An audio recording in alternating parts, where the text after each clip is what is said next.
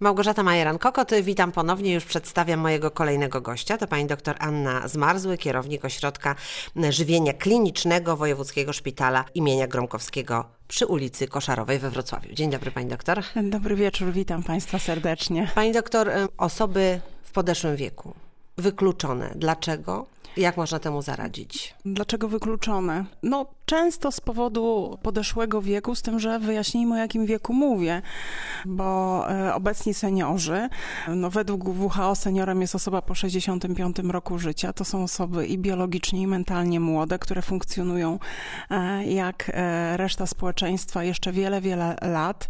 I gdybyśmy A... o nich powiedzieli osoby w podeszłym wieku, to by się na pewno obraziły. To znaczy, Seniorzy tolerują. To znaczy, ja myślę, że nie mogłabym już tak buszować w lodówce u teściowej mojej mamy, które serdecznie pozdrawiam.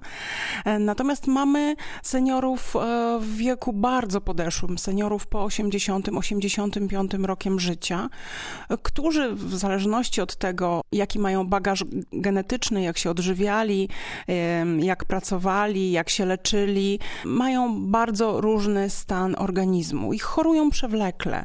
I w tej grupie wiekowej spotykamy się bardzo często z chorobami, które powodują niepełnosprawność, zniedołężnienie i zależność od osób trzecich. I właśnie ta zależność od osób trzecich w społeczeństwie, które mm, zatraciło zwyczaj opieki seniorami, w społeczeństwie, w którym zanika trend do e, domów wielopokoleniowych, ta zależność od osób trzecich bywa olbrzymim wykluczeniem i olbrzymim problemem w życiu naszych staruszków. Mhm. Jak temu zaradzić? A jak temu zaradzić, to jest bardzo duży problem. E, no na pewno e, mamy tutaj kilka problemów mentalnych, e, mm, etycznych, to jak wychowujemy nasze dzieci, to jakie mamy wzorce w rodzinie, czy będą się nami opiekować, czy nie. Bo to zależy od tego, co widzą, czy tak. my się opiekujemy naszymi rodzicami, to, dziadkami. To zależy od tego, co widzą. W moim domu jest nie do pomyślenia, żeby się nie zająć osobą starszą. Ja otrzymałam i mój mąż otrzymaliśmy bardzo dobre wzorce od naszych rodziców, którzy zawsze byli przy swoich rodzicach i to jest rzecz oczywista w naszym domu. Ale niestety jestem internistą, pracuję z chorymi i wiem, że to rzecz oczywista nie jest. E, a nawet jeżeli bywa oczywista, to e, rodziny napotykają szereg problemów medycznych, finansowych, opieka nad osobami starszymi, e, starszymi kosztuje, ale też borykają się z niewiedzą, bo my nie mówimy, jak zajmować się e, seniorami w podeszłym wieku, e, którzy mają na przykład problem z połykaniem, nie wiemy, jak karmić niedożywionych starszych pacjentów, nie wiemy, jak karmić ich, jak wracają ze szpitala nie wiemy, jak pomóc, kiedy mają problem z przełykaniem leków. Ta wiedza nie jest popularyzowana. To nie jest takie modne jak otyłość, jak mowa o jadłowstręcie psychicznym, jak walka z celulitem. Tak? To jest moim zdaniem wykluczenie tej grupy chorych. Kiedy rozmawiamy o e, seniorach, pani doktor często zwraca uwagę na to, że kiedy przychodzi się do domu rodziców czy dziadków, to zawsze trzeba zaglądnąć do lodówki i sprawdzić, co tam jest, bo jedzenie bułki z mlekiem to nie jest dobre wyjście w tym wieku. Tak, zdecydowanie. Ja, mm, jeżeli moja mama i moja mamcia, czyli moja teściowa, słuchają tej audycji, to na pewno śmieją się strasznie, ponieważ ja zawsze sprawdzam im lodówkę. Akurat u nich, dlatego że tam jest zawsze coś pysznego. Natomiast mamy pod opieką też starszych dziadków, u których systematycznie kontrolujemy lodówkę pod kątem zawartości, szafki kuchenne pod kątem zapasów. Jak ocenić te produkty, które jedzą seniorzy? One muszą być świeże. I tutaj bardzo często opiekun myli słowo świeże ze słowem surowe. E, chodzi o to, żeby senior nie gotował sobie zupy na dwa tygodnie, gulaszu na trzy. Chodzi o to, żeby te pokarmy były przygotowywane no, na dwa, góra trzy dni, jeżeli jesteśmy rzeczywiście pewni, że są przechowywane prawidłowo, tak? Ważne jest, żeby one dostarczały wszystkich składników odżywczych w takiej formie, która jest z jednej strony zdrowa, ale z drugiej strony lubiana przez naszego dziadka, pradziadka, prababcie, tak? Bo nie chodzi o to, żeby kogoś umęczyć tym jedzeniem, tylko żeby to była przyjemność i zdrowie. Tak, tak. Zdrowie łączymy z przyjemnością, unikamy zamykania w klatce diety. Pamiętamy też, że nie odchudzamy poza bezwzględnymi wskazaniami medycznymi pacjentów e, z dyskretną nadwagą w podeszłym wieku, bo wiemy już, mamy na to badania, że ona jest ochronna, tak? O co dbać w tym pożywieniu? Żeby senior jadł w przyjaznych warunkach, najlepiej w otoczeniu bliskich, albo z mądrą opiekunką systematycznie, kilka razy dziennie, jeżeli zaczyna jeść mniej, to zadbajmy o mądre przegryzki. Jeżeli karmimy taką osobę, siądźmy naprzeciwko, niech nas widzi. Karmmy powoli. Pokarm z łyżki niech dostaje się na środek języka, tak? Usadźmy takiego podopiecznego, jeżeli może siedzieć wygodnie, tak? Jeżeli obserwujemy, że po jedzeniu pokarm wypływa, senior się krztusi, ma często infekcje górnych dróg oddechowych, to jest wysoce prawdopodobne, że ma zaburzenia połykania. Jeżeli ma zaburzenia połykania, powinien go zbadać neurolog i neurologopeda i ustalić razem z dietetykiem gęstość diety, bo bardzo często będzie tak, że z e, wypiciem wody czy kompotu będzie problem, a po żywienie gęste o konsystencji prawie galaretki, gęstego budyniu, gęstego pire ziemniaczanego, taki senior będzie mógł połknąć, tak? Trzeba się wtedy też nauczyć te pokarmy przyrządzać. Jak często powinien senior jeść? To zależy, jaki mamy problem. Jeżeli to jest zdrowy senior, powinien jeść tak jak my wszyscy, czyli około 4-5 razy dziennie, trzy posiłki główne, dwie przegryzki. Jeżeli senior jest po operacji, na przykład po resekcji żołądka, być może będzie potrzebował nawet 10 posiłków dziennie, tak? Jeżeli jest osobą niedożywioną, między posiłkami będzie pił odżywki. To jest bardzo e, obszerny temat. Pamiętajmy też, że pewne wykluczenie dotyka pacjentów e, w wieku starczym e, w związku z opieką stomatologiczną. I to nie jest wina stomatologów. Na pewno jest to wina dostępności do opieki stomatologicznej dla osób niepełnosprawnych, na przykład leżących. Jest to brak zwracania uwagi na zapalenia dziąseł, na niedopasowane protezy, tak? Na co jeszcze nie patrzymy? Nie patrzymy na zastawę stołową i sztućce. 96-latek, który jest chudziutki, który prezentuje już takie objawy troszeczkę, my mówimy na to w medycynie witaminima. Drepcze powoli po domu, ma mało mięśni, ma starą, przedwojenną zastawę stołową, ceramiczną, ciężki talerz, który musi wziąć w drżące ręce. Z tego talerza, który jest wyżłobiony płytko, wylewa się zupa. Sztućce są śliskie. Kubek nie jest odpowiednio skonstruowany.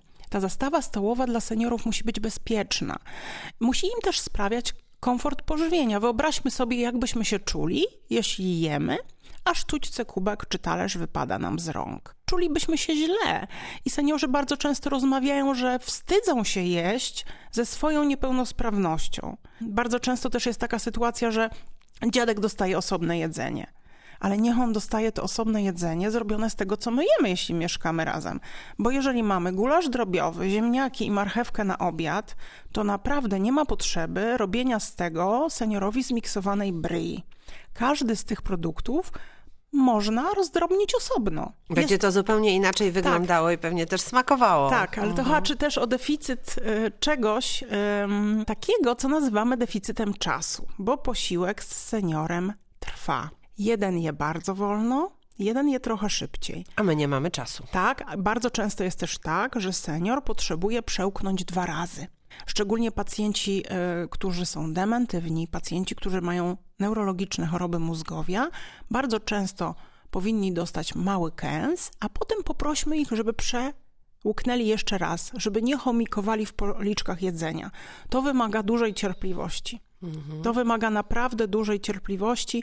I ja to też wiem, bo też mamy swoje doświadczenia z bardzo bliskimi, kochanymi dla nas osobami, które, które um, musieliśmy karmić, bo to jest tak, że musimy karmić. To oczywiście chcemy też, no ale ta, e, ten wydłużony czas życia nas do tego zmusza i zmusza do, nas do odpowiedniej opieki. Ale co jesteśmy w stanie dostać w zamian za to? Takie bezpieczne i prawidłowe karmienie powoduje, że seniorzy nie mają zachłystowych zapaleń płuc, są zdrowsi nie chudną. Więc to jest inwestycja. A dzięki temu też... my jesteśmy tak, spokojniejsi. Tak, tak, nie musimy tyle czasu tak. przeznaczyć właśnie na leczenie, jest... jeżdżenie do mhm. lekarzy, opiekę. Tak, to jest na pewno inwestycja w, zdro... inwestycja w zdrowie seniora, ale no musimy z nimi być. To w tym wszystkim e, ja rozumiem, że są takie sytuacje życiowe i być może w, też ja w nich stanę, gdzie, gdzie, gdzie bliski będzie oddany pod opiekę opiekunki, tak? Będzie obca osoba zatrudniona w domu. I tutaj też trzeba uważnie sprawdzić, jaka to jest opiekunka. Ja dzisiaj byłam na wizycie u jednych z pacjentek żywionych dojelitowo przez ośrodek, w którym pracuję, gdzie, mm, gdzie były dwie opiekunki. Opiekunka e, Polka i. No i muszę powiedzieć, że dawno nie widziałam tak wypielęgnowanego, uśmiechniętego, zadowolonego seniora. To jest dla nas miłe, jeżeli opiekun nam mówi, pani doktor, proszę podejść, badać z drugiej strony, będzie wygodniej.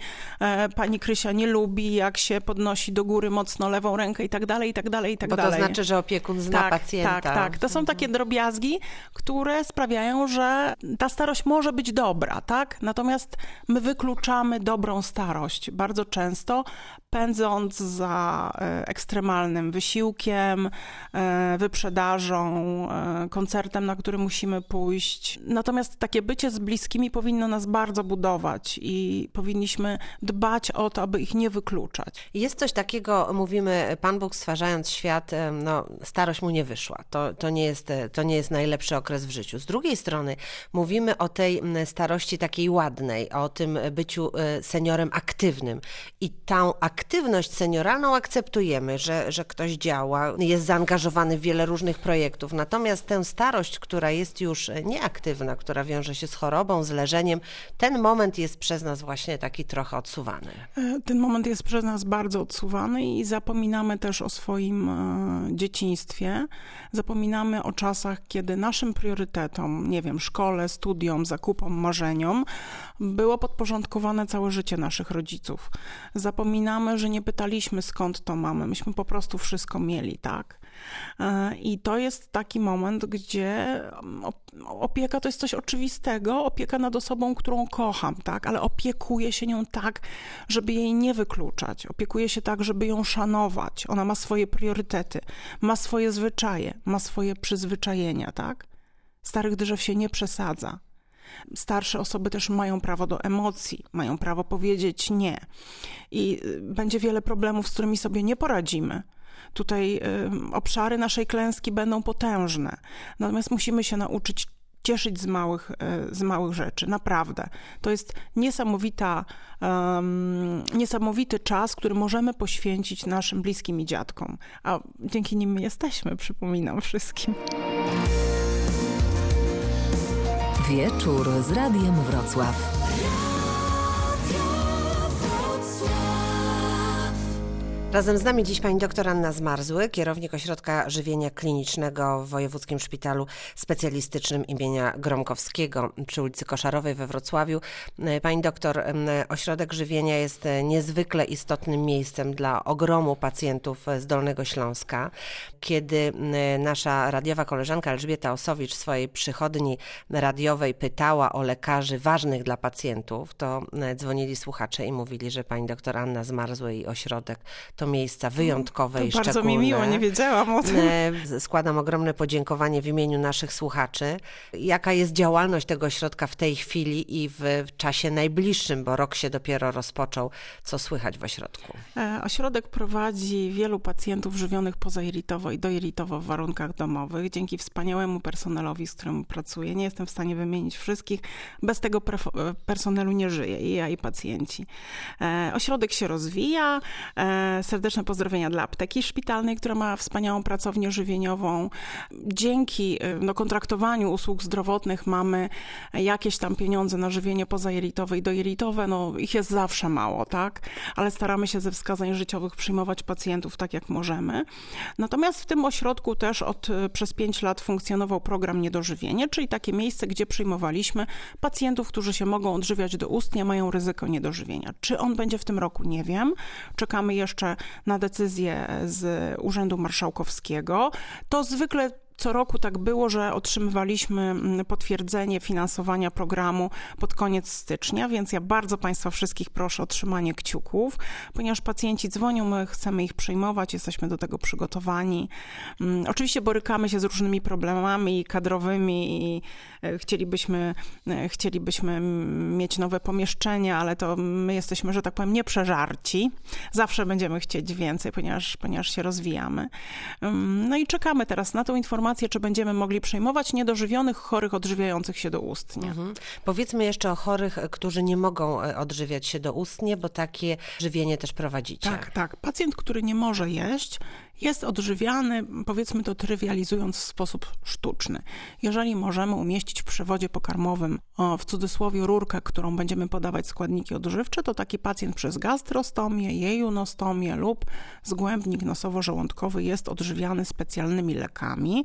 Te leki to są diety przemysłowe, są i dla dzieci, i dla dorosłych i my prowadzimy pacjentów, no w tej chwili mamy rozstrzał wiekowy od dwóch miesięcy do prawie 100 lat.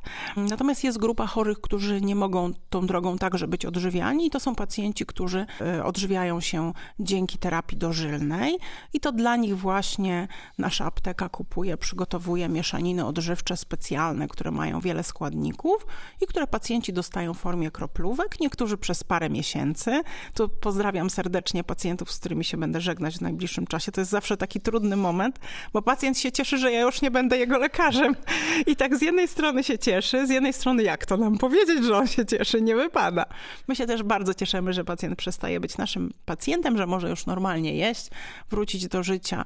E, to jest, to jest taka szansa dla osób, które myślą, no nie mogę jeść, to, to właściwie już koniec, e, nie, nie poradzę sobie, nie, nie dam rady. Jest je, jakieś jest, wyjście, Jest prawda? leczenie, ja um, uczulam tylko, że to nie jest leczenie dla wszystkich. Jak każda metoda leczenia, ta także ma swoje przeciwwskazania. To szczególnie dotyczy pacjentów e, w takim stanie no, agonalnym, z niewyrównaną funkcją narządów, są przeciwwskazania metaboliczne też do tego leczenia i jest to leczenie planowe.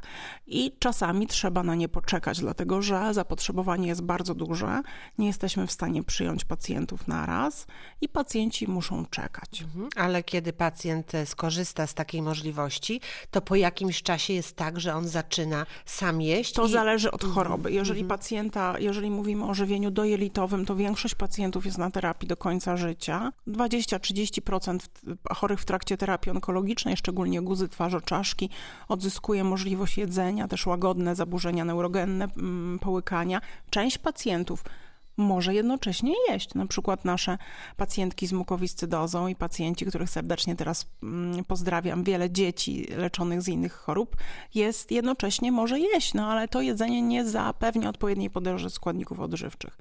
Natomiast w przypadku żywienia pozajelitowego około połowa chorych będzie leczona do końca życia, pozostałych możemy zoperować albo kawałki jelita, które pozostały po zabiegu operacyjnym, w cudzysłowie uczą się tego jedzenia troszeczkę inaczej, bo to, to, to, to, to są inne diety i, i pacjenci sobie wspaniale radzą. Miałam przyjemność, okazję rozmawiać z osobami, które były e, w, ten sposób żywione i usłyszałam, że dopiero kiedy człowiek e, nie może tak naprawdę jeść, docenia, jaką wielką wartością jest to, że możemy usiąść przy stole i zjeść. Teraz jesteśmy, żyjemy w takich trochę czasach, kiedy właśnie wiecznie odchudzanie, dieta, odrzucanie pewnych składników. Zapomnieliśmy chyba trochę o tym właśnie, jak wielką wartością i przyjemnością jest jedzenie. Tak, praca z chorymi w ośrodku żywienia klinicznego uczy nas pokory. Bardzo dziękuję za dzisiejsze spotkanie. Pani doktor Anna Zmarzły, kierownik ośrodka żywienia klinicznego w Wojewódzkim Szpitalu Specjalistycznym imienia Gromkowskiego we Wrocławiu, była dziś moim i Państwa gościem. Dziękuję, do usłyszenia.